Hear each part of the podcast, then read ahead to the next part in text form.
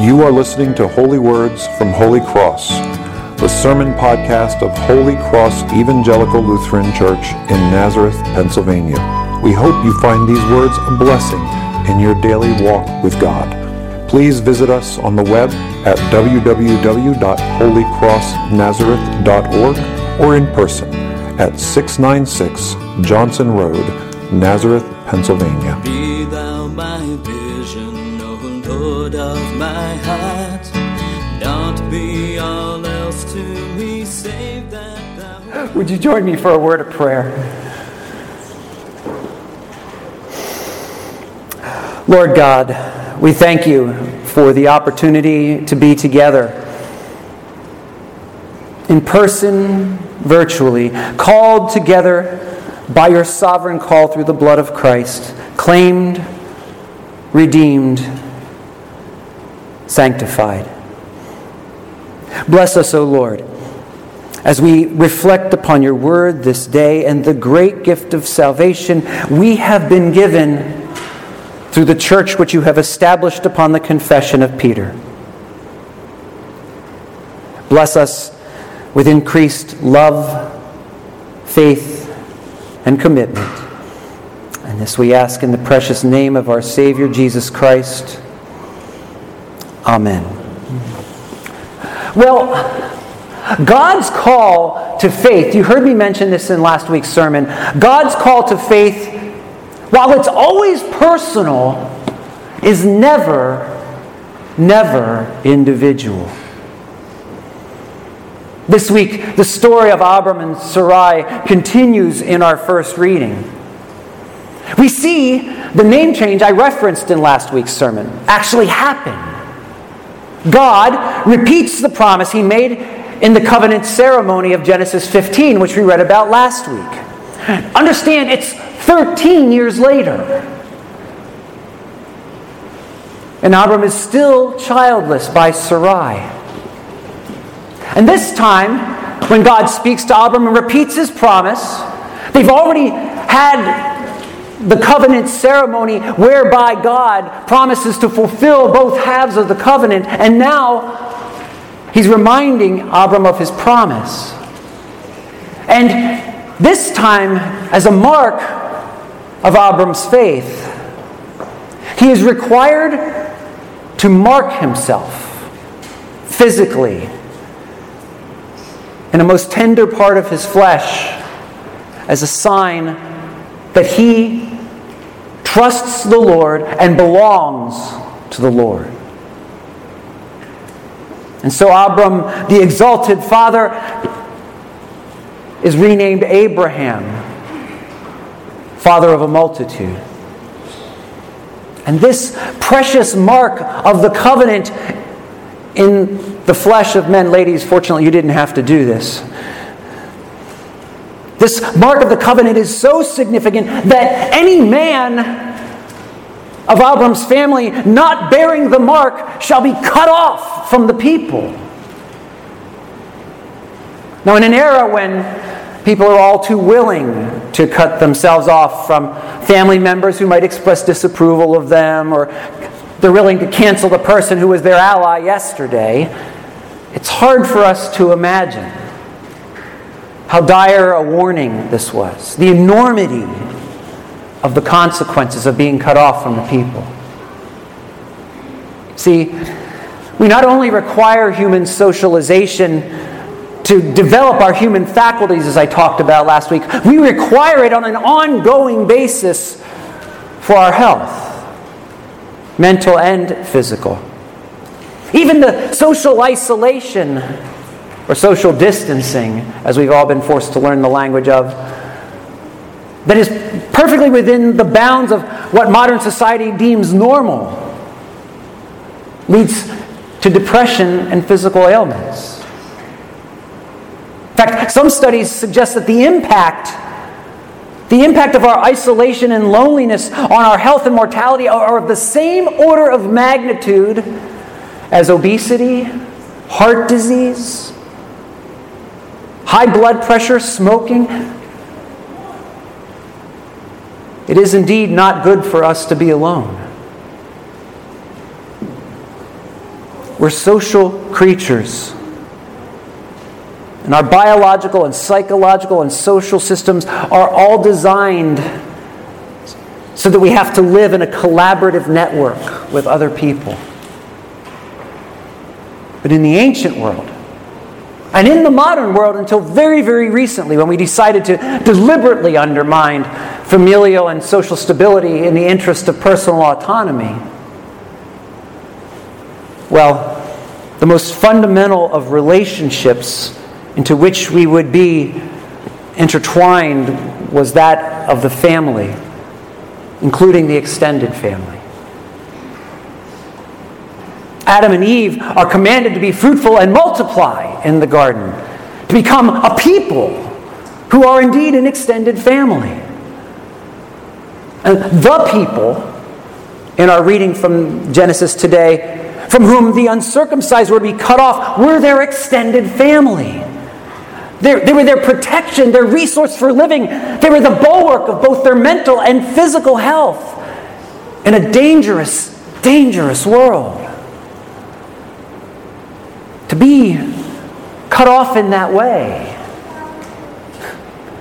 is not a threat that you'll need to find new people to hang out with. It's the threat of physical and psychological and spiritual death. This is why Abram's call is for the sake of the people yet to be born, from the promise that God gives him in our reading. Not just for his son Isaac, but for all who will be born after him. Which is why God shows him the stars and shows him the sand to let him know what he's giving birth to through his promise. And if Abram's call is for the sake of the people's call in return is to strengthen the community from which they derive their very lives and every blessing they enjoy. This is why, when people go to John the Baptist, he has to say to them, don't just say you've got Abraham for your father, because that was the most important connection of which they knew. Now, in our second reading, we hear again how the blessing of the godly community within the covenant people of Israel, which was always meant to be a blessing to others, a light to reveal God to the nations. Well, that blessing, the blessing of testimony, would become the blessing of full inclusion in the people of God for the Gentiles. Ethnic Israel was identified by a blood connection to Abraham and trust in the promise God made to him. And the identifying mark of that connection was circumcision in the flesh. The Church of Jesus Christ, on the other hand, is identified by its trust in the fulfillment of the promise made to Abraham in Jesus Christ. The confession we've just heard Peter make in our gospel reading. And from there, its identifying mark in the flesh is holy baptism, which Colossians 2:11 calls the circumcision of Christ. And this time it is for both men and women. Becoming a member of the church makes us family, God's family, as much as anyone related to Abraham was part of Abraham's family. But in a way that defies our separations by ethnicity or by blood, by sex. In a way, way more significant than being a child of Abraham. Now the confession of faith. And Jesus is the Christ, the Son of the living God. Well, that's a gift of the Father, as we hear clearly from Jesus today. And just as He gave to Abram a precious, unmerited gift that gave birth to a nation, So he gives to us a gift. A gift that upon which his church, his ecclesia, which just, that's the Greek word for assembly, or the way translated as church, his nation defined not by ethnicity, but by faith and fealty to Jesus Christ as King. The heir to David's eternal throne, the King of Kings, the Lord of Lords, the Son of the living God, who will come again to judge the living and the dead. That is the gift we have received through the people, the assembly, that God has convened through faith in that confession. This defining, establishing faith is revealed to us just as it was to Peter, not by flesh and blood, but by the Father. But the Father uses, just as he did in the person of Jesus, flesh and blood to bring that message to us. You see, it's only the community of faith, the Church of Jesus Christ, that for all her failures and all her sins, which are multitudinous because it's filled with sinners, which it should be, it's only the Church of Jesus Christ that is dedicated to the preaching of the gospel and the administration of the sacraments, which are God's chosen instrument to bring us to faith. See, Peter encountered Jesus in the flesh. And so the Father revealed to him Jesus' identity. We encounter Jesus, see him depicted for us in the word of the Apostle, through the preaching of the word, through the sacraments, through the singing of the word in our hymns, through our speaking of the word to each other in the halls, in the social hall, in the parking lot, in the coffee shop.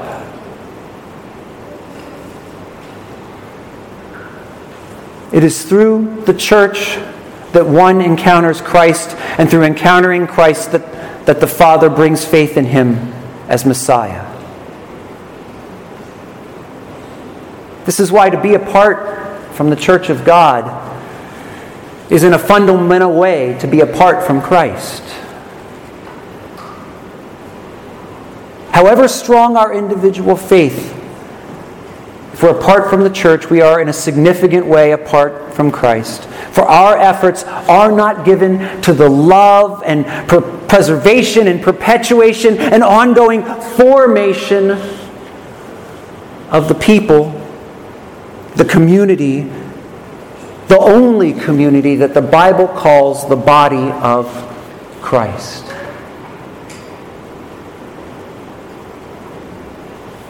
This is why God's call to faith, while it's always personal, is never individual. It's always corporate. It is always through and for the sake of the church, whereby someone else will be called to faith as well. And this church, we are told by Jesus today, is marching on the gates of hell. If you've never thought about this before, think about it now. When Jesus says the gates of hell will not prevail against the church, gates are fixed fortifications protecting a compound. As General Patton said, fixed fortifications are monuments to the stupidity of man. Or in this case, a dark angel.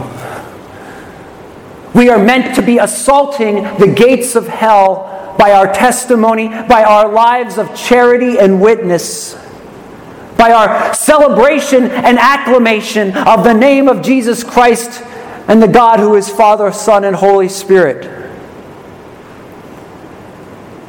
We are enlisted in a war we didn't start, drafted for service we wouldn't choose, but which we cannot avoid, and be faithful to our King. And just as a lone soldier is more easily picked off than a platoon or a brigade or an army, so we are meant to be assaulting the powers of sin, death, and the devil in this world, not just as individuals, but together as the Church of Jesus Christ. How will we respond to the call? I want to tell you the story of William Patrick Hitler. I owe Pastor Ken Klaus this from Lutheran Hour Ministries. It's got to be hard to have a name like Hitler at any time since World War II. How do you think it was in America in 1939? How do you think it was if you were a German immigrant to America in 1939? How do you think it was if you were the only known living descendant of the German Chancellor who had immigrated to America in 1939. It could not have been easy. But William Patrick Hitler so wanted to serve in the American Armed Forces and battle against the evil he perceived as the only living descendant of Adolf Hitler that he petitioned the President of the United States. He went through an exhaustive FBI clearance before he was finally allowed to enlist in the naval forces of the United States, where he served for 2 years until he was injured. He took a stand for what he believed in. He stood firm in his faith. He acted like a man and did what he did out of love for his country, for the creed that country represented. It's quite an example for us, isn't it?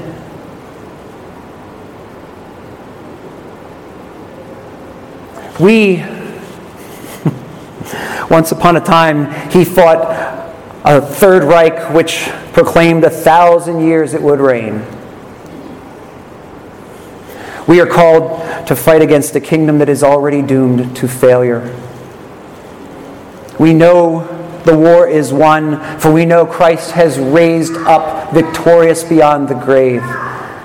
So we can joyfully join in with our brothers and sisters, linked arm to arm with the army of God, to fight against the forces of sin, death, and the devil wherever they are at work in the world. We can strengthen one another when our arms are flagging. We can bless one another when our spirits lag. We can serve in love alongside one another, and in so doing, give glory to our Father in heaven and His Christ, who has sacrificed so much for us and our victory. Will you join me for a word of prayer?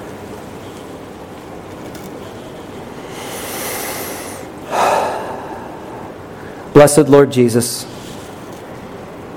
we do thank you that you have freed us by your blood, that in you all the mysteries of all the ages have come together to reveal the love of the Father for his fallen creation.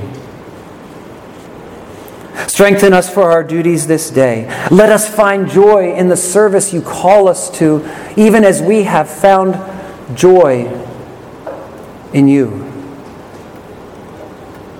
Let us look to one another as brothers and sisters, united by far more than any blood could do to unite us except yours.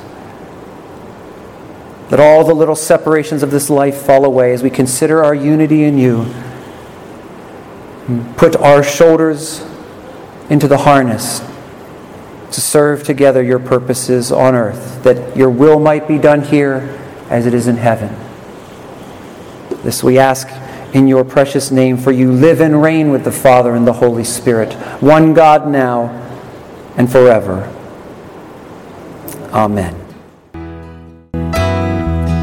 Be thou my vision, O Lord of my heart, not be all else to me, save that thou art. Be thou my best. day and the night, waking or sleeping, thy presence my light.